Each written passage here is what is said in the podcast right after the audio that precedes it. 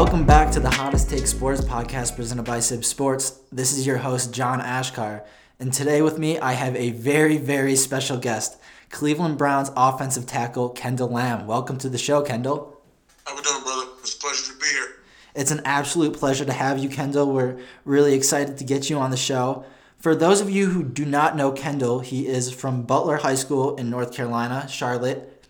He went to college at Appalachian State, where he started there for 4 straight years after redshirting. He was a first-team All-Southern Conference player in 2013, and then was a first-team All-Sun Belt Conference player in 2014. It's pretty interesting that you guys switched conferences in the middle of your career. Yeah, it was a little different, we moved up from D1AA to Big D1. So, playing in the SoCon, football's football. In the outside world, people looked at D1AA like it wasn't real football, which it was. But, when we moved up to the Sun Belt and all that, it was smooth. Now, I hated it because, unfortunately, we didn't get bowl eligibility. We couldn't go to the playoffs my last year in college. But at the same time, I like to think my class was the one that helped propel us to what we are now. So exactly. And now you guys have a lot of NFL vets, or NFL players, and even more guys coming out. So you guys did a great job with the program. After your college career, you signed with the Houston Texans in 2015 as an undrafted free agent, and you spent 4 seasons there, playing in 55 games, starting 24 of those. And now you're with the Browns. You signed here as a free agent in 2019 and have played 14 games here. But you're not only making an impact on the field, Kendall, you're making a huge impact in the community here. Right. Going back to your Appalachian State days, Appalachian State's not like a huge football school, but you made it to the NFL, and you're in your 6th season here in the league. What advice would you give to young football players or even college athletes who aren't at Power 5 schools that do have aspirations of going pro? I'd say my biggest thing, and it really wouldn't even be the people from the mid-major schools, just as people in general. It's all about, and there's a lot of things you could say, but when I pinpoint it, if there's one piece of advice, I would say, you have to enjoy the process. Now, when I say enjoy the process, you have to enjoy the ups, you have to enjoy the downs, you have to enjoy the 5:30 in the morning waking up lifting. You have to enjoy the days when you don't feel like doing it, and they're the dog days. And you really have to, if you want to reach this point and you want to be as good as you can be in certain things, there's no way around it, bro. You have to, for men and women, you have to submerge yourself in the realm of, I have to work at this, I have to do this. And and at the same time, I would also say, just be you. Don't try to be someone that you're not. Don't try to impress, blah, blah, blah. Just be you, and I promise you it'll work out. And both of those just apply so well to life, too. You're not just going to get put into a position where you're the highest, and the best person you can be is yourself. So it applies to just everything you can do in life. Talking about your NFL career, when you first got into the NFL, was there a player that kind of took you under their wing? Yeah, so when I first got to Houston, we had Dwayne Brown in our room, Ben Jones was in our room, we had Brandon Brooks, we had some heavy hitters. Brandon Brooks is arguably one of, if not the best right guard in football. Dwayne Brown's been playing, 13 years now at a very high level. And we just had a really good group. But Dwayne really and truly showed me, how to prepare, how to model yourself off of being, because I play offensive line, I play tackle, wing guard, all that. But just seeing that caliber person and how he approached the game, it was huge. And I can never thank him enough for setting that example. Right, and offensive tackle seems like one of the more hard positions to adjust to, especially with the size of the guys when you're transitioning from college to the NFL. So it's got to help when you have someone like Dwayne Brown there to kind of help you transition into the league.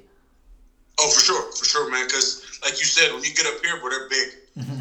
Don't get me wrong. In college, they're big too. Yeah. But here, they're big, and they're all fast.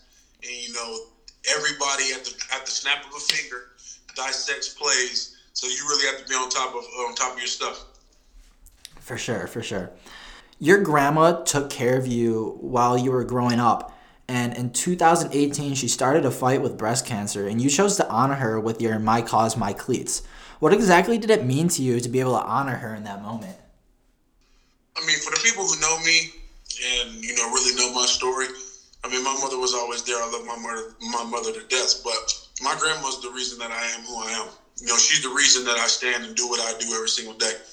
And it was different for me. My grandmother has always been Superwoman in my eyes. You know, she worked until she was 70s plus years old and finally retired. You know, she still pushes the lawnmower across our yard every week. You know, she no riding lawnmower. She would always say it's all about the hard work. So for me to kind of see my Superwoman kind of be brought down to, you know, human being level in my mind, it was very difficult, man. You know, it was scary. Yeah. Because, I mean, we had never dealt with anything like that in my family. And if you want me to be honest, my grandmother's the glue to our family. So for me to be down in Houston and for her to be back home in North Carolina, it was very unsettling. But at the same time, my girlfriend helped so much during that time. She would go to every, you know, appointment with her. She would be sure to report back to me and my grandmother were like this. So I would be talking to her nonstop. But I mean, it definitely made me realize, and not to say this because I always do, but life is so precious. Mm-hmm. You really have to cherish the moments you have with your people who are important. So yeah, you only get so many seconds, so many minutes with your loved ones. You got to take advantage of it. You have to. And if people don't realize that, especially with the year that we just had dealing with COVID, then you're crazy. Right. Because, like, really and truly, this year should have shown people exactly what it means to, like, really and truly, you know, prioritize your life. For sure. And, I mean, it's been tough being able to see family and friends, but it's really made you see how important that they truly are to your life. Sure. You had the opportunity to do a reading at East Cleveland Superior Elementary School earlier this year through the Browns Get to School program. How do you get involved with this part of the Browns organization, and why is giving back so important to you? So even when I was in Houston, man, me and my best friend down there, he's actually from Cincinnati, Ohio, Greg Mance, man, we used to go everywhere. You know, normally Tuesdays are our off days, so Tuesdays are the opportunity where we can go do certain things in the community, and I would literally tell our community relations and our outreach people in Houston, sign me up for it all. I want to be a part of all that. So when I got here, you know, that was one of the first things I talked to the people about. I was like, listen, I'm always down to help. I'm always down to get in the community, you know, especially for the kids. Because in my opinion, if you want to be as great as we're going to be in this country, it's all about the youth. Mm-hmm. I mean, don't get me wrong, we're all going to, you know, play our role. We're going to play our pivotal role. But if you really want to change the narrative, you got to change with the kids. So to get in there, you know, show them a positive example and really just talk to them, you know. I don't go in there. People always say, man, you play in the NFL. Yes, I do. Don't get me wrong. But I'm, as you can see, just talking to me, bro, I'm a regular guy. You are. And a really nice one, too. I'm very chill. You know, I'm down to earth. I just happen to play football. So, like, I cherish the fact that when a lot of people meet me, they always say, wow, man, you're a very, you know, chill, very humble type guy. But, I mean, that's all I know. So, when to get into the community and do those things, I mean, it's very near and dear to me. It's really nice that even at a high of a level you are, you're able to keep your cool and just stay that person that you are. Going back to just being yourself, that's probably a big reason why that you're at the level that you're at now, just because you've been able to keep that humble attitude. Yes, sir. So you're a part of the Browns' new social justice committee that they created this summer. And you and Chris Hubbard recently wrote a letter to the members of the Ohio Senate Judiciary Committee lobbying to end life sentences without the possibility of parole for children. Right now, kids in Ohio, as low as the age of 14, can be sentenced to prison and life. How exactly was this issue presented to you? And what impact do you think you and the committee can make on issues like this and more in the future? So I know everyone's going to have their own opinion on certain things in life, and that's life in general. But, I mean, for me and Hub were approached by one of our PR guys just speaking on, because, you know, our ideals and what we stand for align with, you know, the bill and all that. And, I mean, I've seen in the past growing up, I've seen stuff like this take place. Mm-hmm. You know, I've seen people be wrongfully accused. I've seen the ways certain arrests can impact your life and literally alter and change your entire life. Right. So if I'm in a position now to be able to stand for what I feel is very important in this world. And, I mean, I'm going to go back to what I said earlier. Even at 13, 14, 15, 16, you're still a kid. Like, your brain hasn't fully developed, and you're not going to tell me And don't get me wrong, we all make mistakes. Even the people in the highest positions in the world have all made mistakes that they for sure wouldn't want, you know, certain people to know about or shouldn't alter their life. Like, everyone in the world, in my opinion, has made a mistake that they had to learn from and get the opportunity to grow. So if you're not going to give these kids the opportunity to grow at 14 years old, you're going to ruin their life. I couldn't stand for that. So there was a no-brainer for me. Yeah, it's great seeing you and Chris do that work, especially because, like you said, kids are still growing up, and the best way to learn is from your mistakes. So it's great to see you guys doing that work and trying to help pass these bills to fix this in Ohio. Going to football now, there's been an enormous amount of change to the season and practice with the COVID pandemic happening. For you, what has been the best or most beneficial aspect to come out of all of these changes to games and practices? So, you know, even in the off season, well, as we call it off season, we had to do everything at home. Mm-hmm.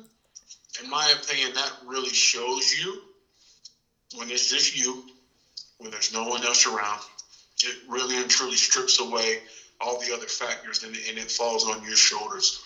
So are you going to put the work in or are you not? Mm-hmm. So for me, I really enjoyed that because, don't get me wrong, you're always focused. But when it's just you and the iron, which means the weight room, you know, running and all that stuff, you have to take yourself to a different place. And the fact that, you know, I could only lean on myself for those things this offseason. Now, don't get me wrong, they sent us workout plans and all that. But it was just me, the iron, and running. And, you know, I've found actually a peace with doing that because, you know, there's one thing to do stuff because people tell you to. But it's another when you take the initiative and you do these things on your own. And, you know, where you can literally sit back and I can play the video game and I can do whatever I want all day. But, no, I'm going to be very, very diligent. Be very, very direct in my approach and how I do it. That was a lovely thing for me to see, and it reinforced, you know, why that's so important. Right, yeah. I mean, you definitely put a lot more pressure and accountability on yourself with that, but it pays off more in the end when you see that hard work and that, like, individualism pay off for you. Do you think it's helped with, like physically with your game? For example, the Raiders had, I think, 11 guys on their COVID list this upcoming week, and they weren't able to practice the whole week, but then before the game, like 9 of them were cleared.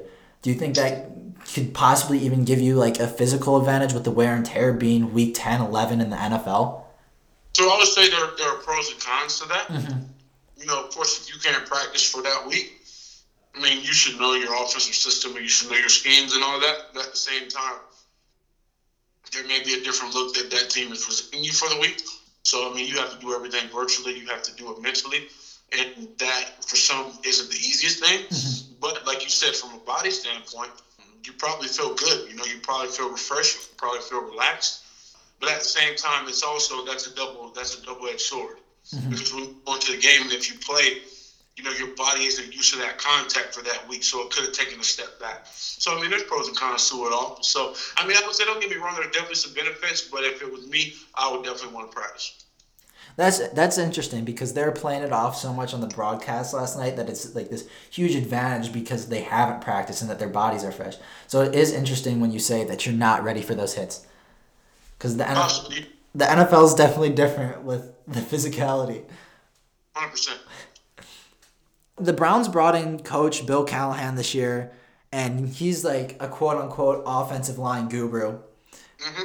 What have you learned best from Coach Callahan, and what effect do you think he has made on your game as a whole? So Coach Callahan's been around forever. Mm-hmm. You know, he literally is arguably one of the best offensive line coaches and offensive line minds there has been. So to get around that caliber person, and it's crazy, when I was in Houston, the offensive line coach, Coach Mike Devlin, he would actually talk about Coach Callahan a lot. So to now be around the man who I heard about for 4 years and, you know, be able to learn these things, I mean, it's been literally like a dream come true because the way he breaks stuff down, mm-hmm. and the way we break film down, we break teams down, you are so prepared. The preparation is top notch. And don't get me wrong, I've been prepared before, but when you get around a man that's literally over 30, 40 plus years in the game and has seen everything, You know, he's going to make sure you're prepared. He's going to make sure you go through the film study. He's going to make sure. And, of course, all that comes on top of being a professional.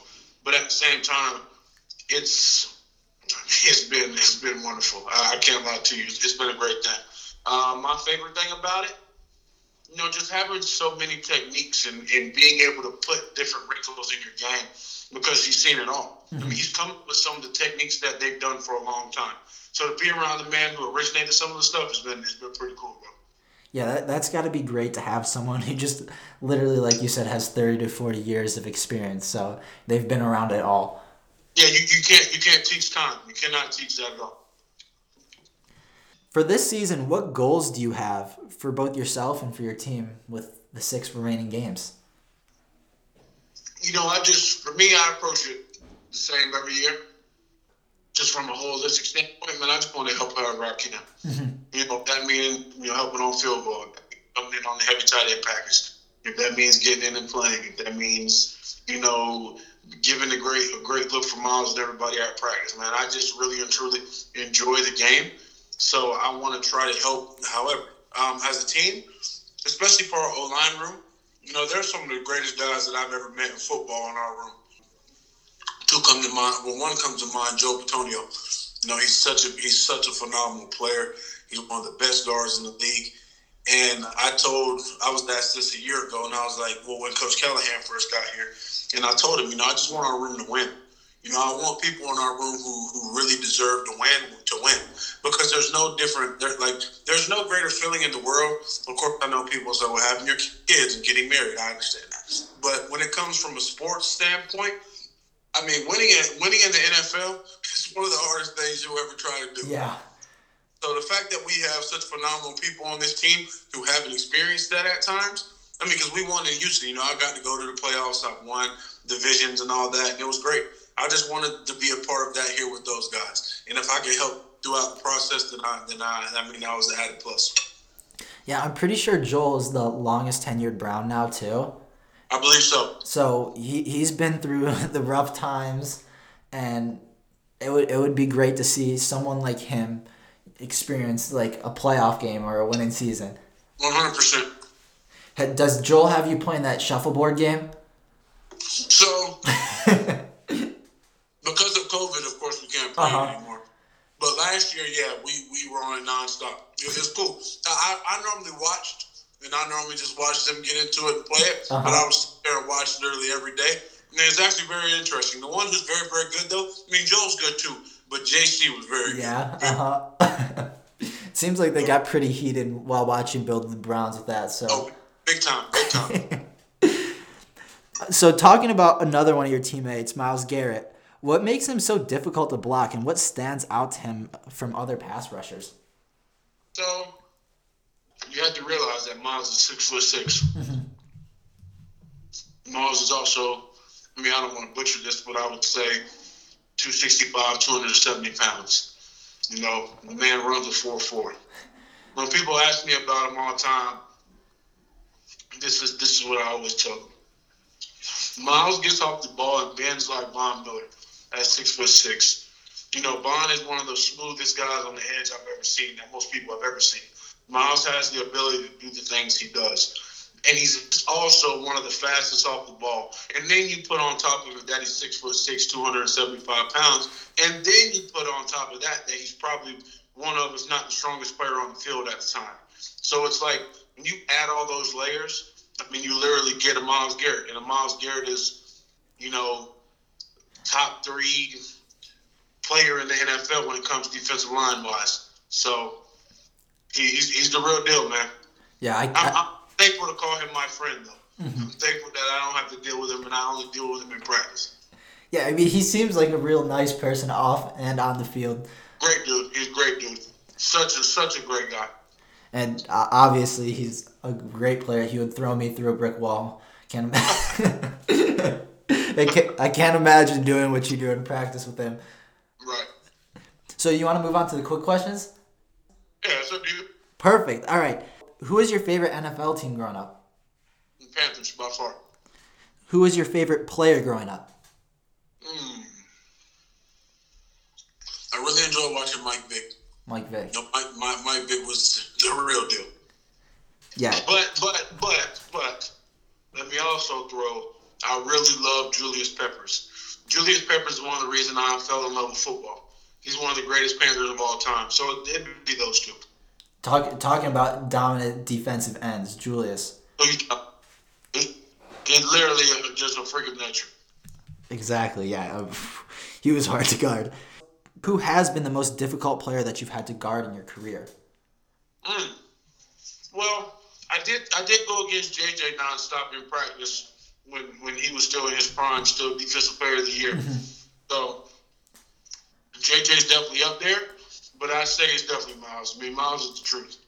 I mean, Miles had the chance to be the one of, if not the best defensive player ever, or at least from the D-line standpoint. I know we got the ADs and we got the JJs and all that, but Miles has all the tools to be that type of person. So it'd definitely be JJ or Miles.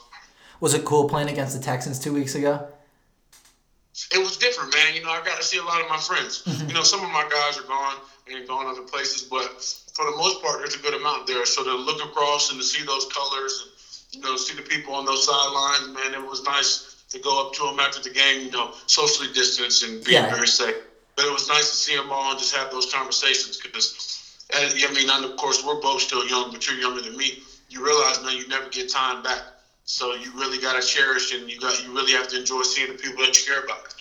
Right, and it's always fun being able to hold that W over your friends, too. Big facts. That's a big that was the icing on the cake. Right. Being that you're from Appalachian State, are you a Luke Combs fan? So, not big on country music, actually, but you wouldn't be able to tell. But I have heard his music. You know, he came and did concerts and stuff when I was in school, but like I said, I really wasn't tripping on that. But I will say this, it's actually, you know, there are some songs that are very smooth. He's very, very talented. If country was my thing, I'm sure I would listen to him, but that's not my thing. Who is your favorite teammate currently? So I love all the guys in the O-line room, but the one who probably, he's a trip, is Wyatt. Wyatt Teller. me and Wyatt are like this. You know, we're arguing most of the time, but it's all in fun and games. Like, I love kids to death. So it'd definitely be Wyatt. How about the funniest teammate? I'm excited to know this one. Let me think. T. Mitch is hilarious. He is hilarious. He's a clown. Let me think. Sheldon's hilarious. Sheldon Richardson. J.C. is hilarious to me as well. But J.C.'s humor is very, very different. You know, J.C.'s Ivy League. J.C.'s a very, very smart guy. So, like... Is it more of like a dry humor? Yes, his sarcasm top-notch. Yeah. Which I'm sarcastic at times, so I enjoy it thoroughly. So those would be my three. In the Bengals game, Harrison Bryant was talking a lot of smack. On a PAT attempt, he said you were his personal bodyguard. You bodyguard for anyone else on the team. You know, we're all bodyguards for Baker at the end of the day, so I definitely would say that. But it was funny. You know, I tell people that too, because I mean, Harrison's he's already smooth, very good player. He's so young, and it's like you can just see the future is bright for him. But to hear him kind of get out of his element out there, and you know, really start to feel himself and feel the game. Like I remember on that field goal, I just looked back to me like, bro, is this really the person that I'm hearing talk? And it was wild because the guys across from us, they were actually laughing, and one of them called him Napoleon Dynamite. I almost fell over on the field. That was very, very funny. But Harrison's my boy. He's gonna play in this league a very long time. If you called him Napoleon before the snap, you might have had a little foul start right there. Yeah, who you telling? So, last quick question: who's your favorite musical artist, and what's on your pregame warm-up playlist? So I'm a very, very big Gunna fan. All right. Very big Gunna fan. On my playlist before, I mean, it ranges. You know, I've got some very smooth R&B. You know, I've got some Black Sabbath on there at times. You know, I've also got some 21 Savage, Lil Uzi Vert. Cool. You know, I listen to it all, to be honest. Like I said, country's not my favorite thing. But if a country song has an upbeat tempo and all that and I can vibe to it, I mean, I'll play it.